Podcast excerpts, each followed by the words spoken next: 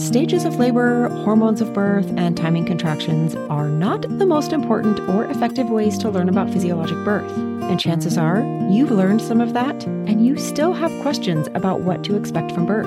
And these questions linger because the sources that are teaching childbirth preparation are only offering facts about labor and birth created to enable the medical system to justify the use of interventions to speed up labor, despite the injuries experienced by mothers and the disruptions to the mother baby bonding. Before birth became a medical procedure that needed these guidelines and metrics, women were shown physiologic birth instead of charts and graphs and tables. Today, we have the benefit of merging traditional physiologic birth knowledge with what is useful from research and evidence and this has been the key to helping my students and clients avoid things like tears and traumatic birth injuries and go on to have fulfilling natural births. If natural birth is calling you, merging traditional physiologic birth with learning modern knowledge may be the answer to your lingering questions. And you can begin the journey of seeing physiologic birth with a free class that will introduce you to the three P's of physiologic birth that help my students and clients avoid tearing in only 15 minutes so you will know why you can trust your body to give birth without injury. After watching this 15 minute video, you will know what physiologic birth really is and why learning the stages of labor, lists of hormones, and cervical dilation rates is just not enough. The most common points in labor where tissue damage tends to occur, and how to use the three P's of physiology to prevent the causes of tears or episiotomies.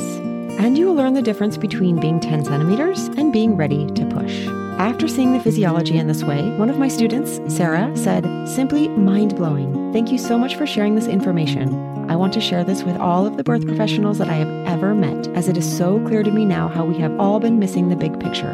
And Cassie said, I took four courses, and yours is the one I walked away with feeling the most empowered. Very specifically, the physiologic birth part where you show the slides of where baby is. Having known what baby does in that dance with the pictures just let me trust the process, so I never felt worried. So if you'd like to learn more about what Sarah and Cassie are talking about, you can get started with this very special and unique physiologic birth training for free at naturalbirthcompass.com forward slash free class. I hope to see you there.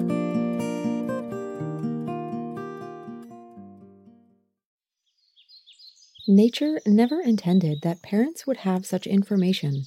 Pregnancy as a time of unconditional attachment is severely disrupted by the technology available today. A quote by Anne Frye from Holistic Midwifery.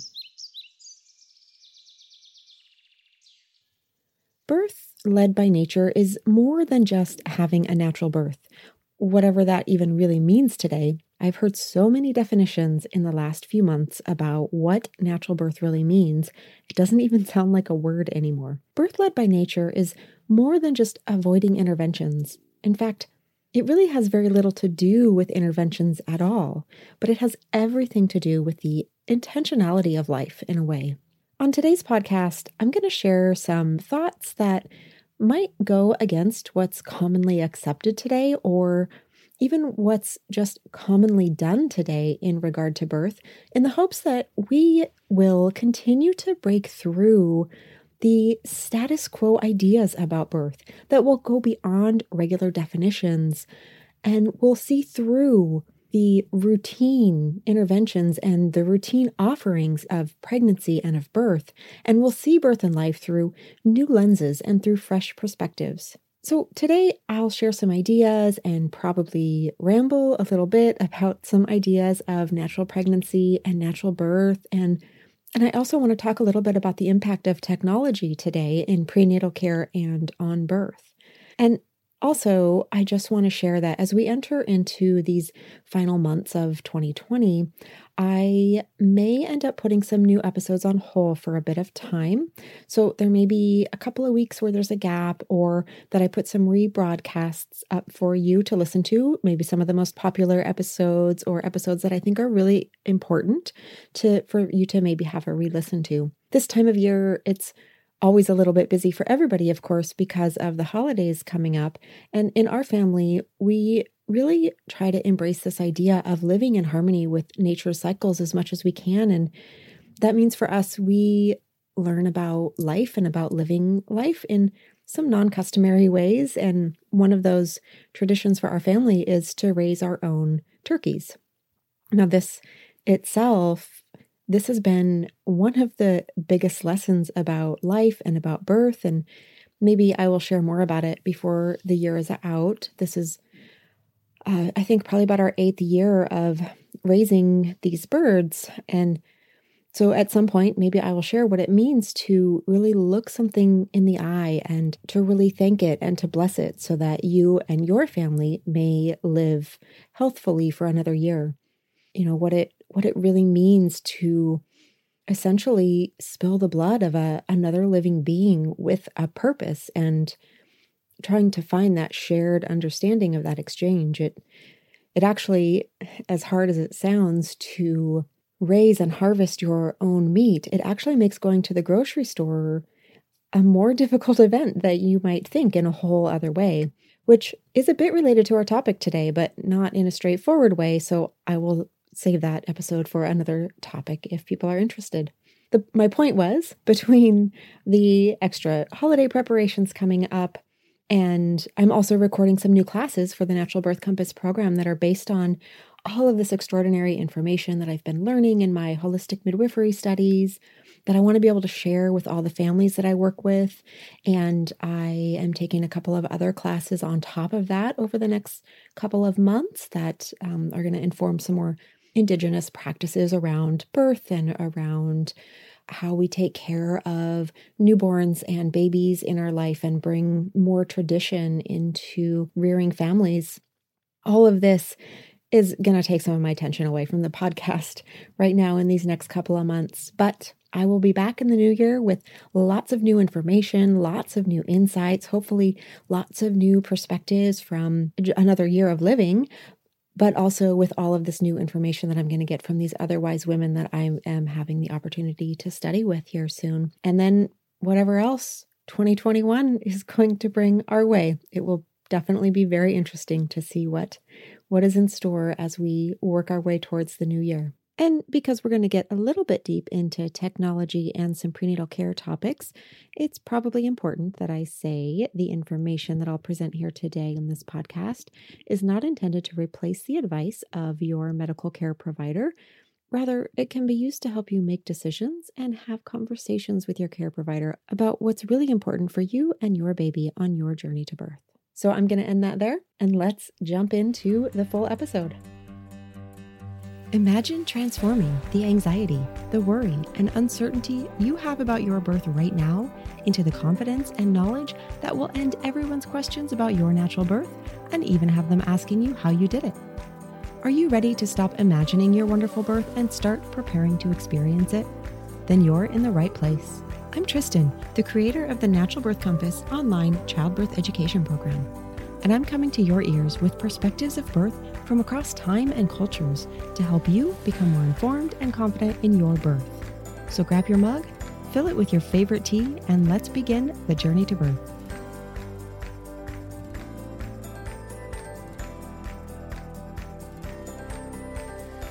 Today, we have become quite separate from nature.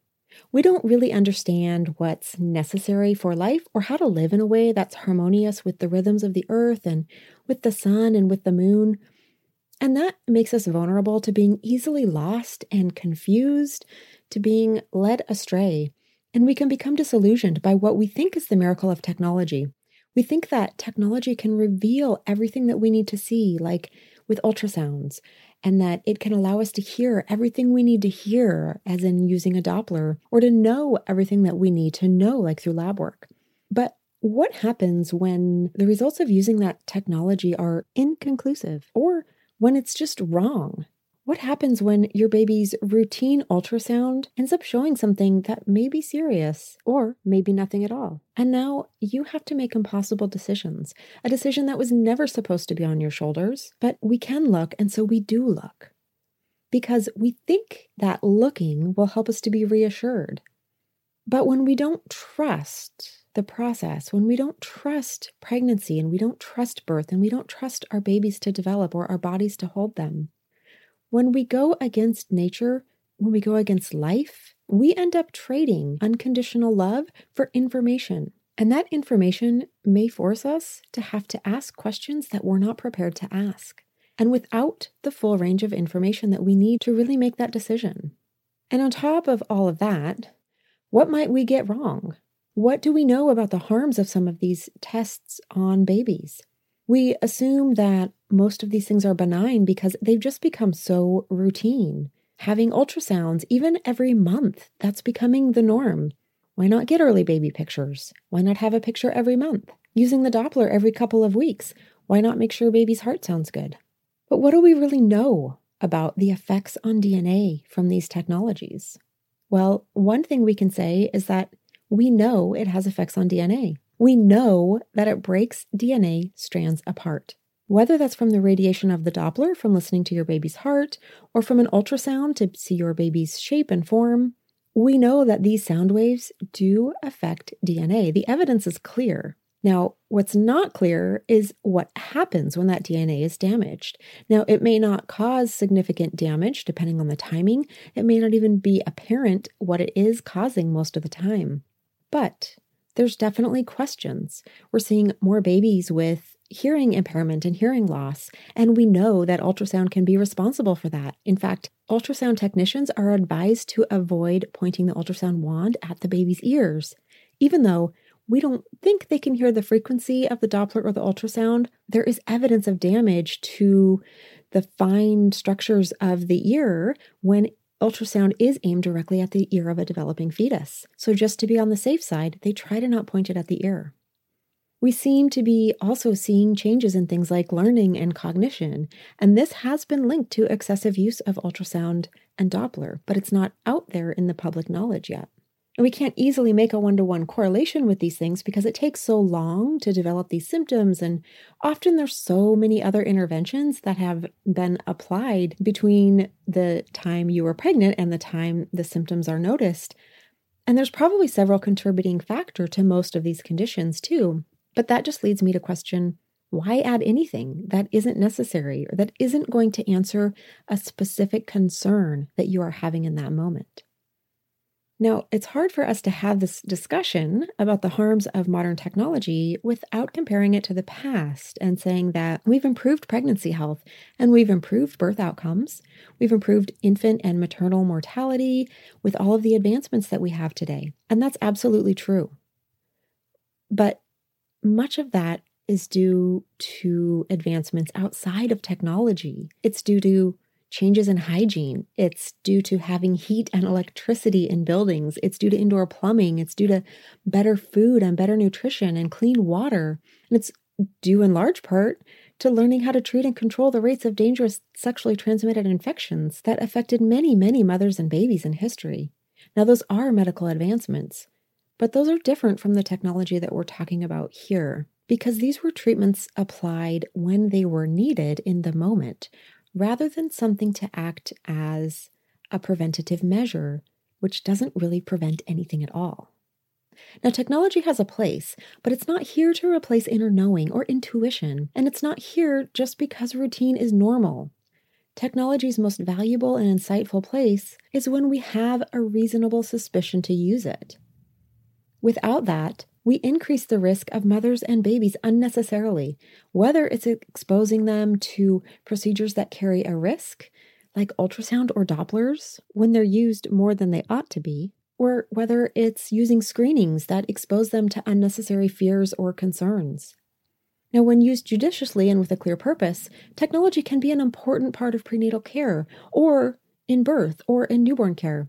But today, we use it always, and we use it for nothing most of the time. No clear purpose, but just because we think it may help to identify a problem before it arises. But in most cases, if there is a problem and a mother is empowered to be in touch with her own body and her own baby, she knows that she needs something because we know. If we really get clear with ourselves, which is extremely hard in today's world, especially during pregnancy when we're pulled in so many directions and flooded with so much information, sometimes so much differing information and counter arguments.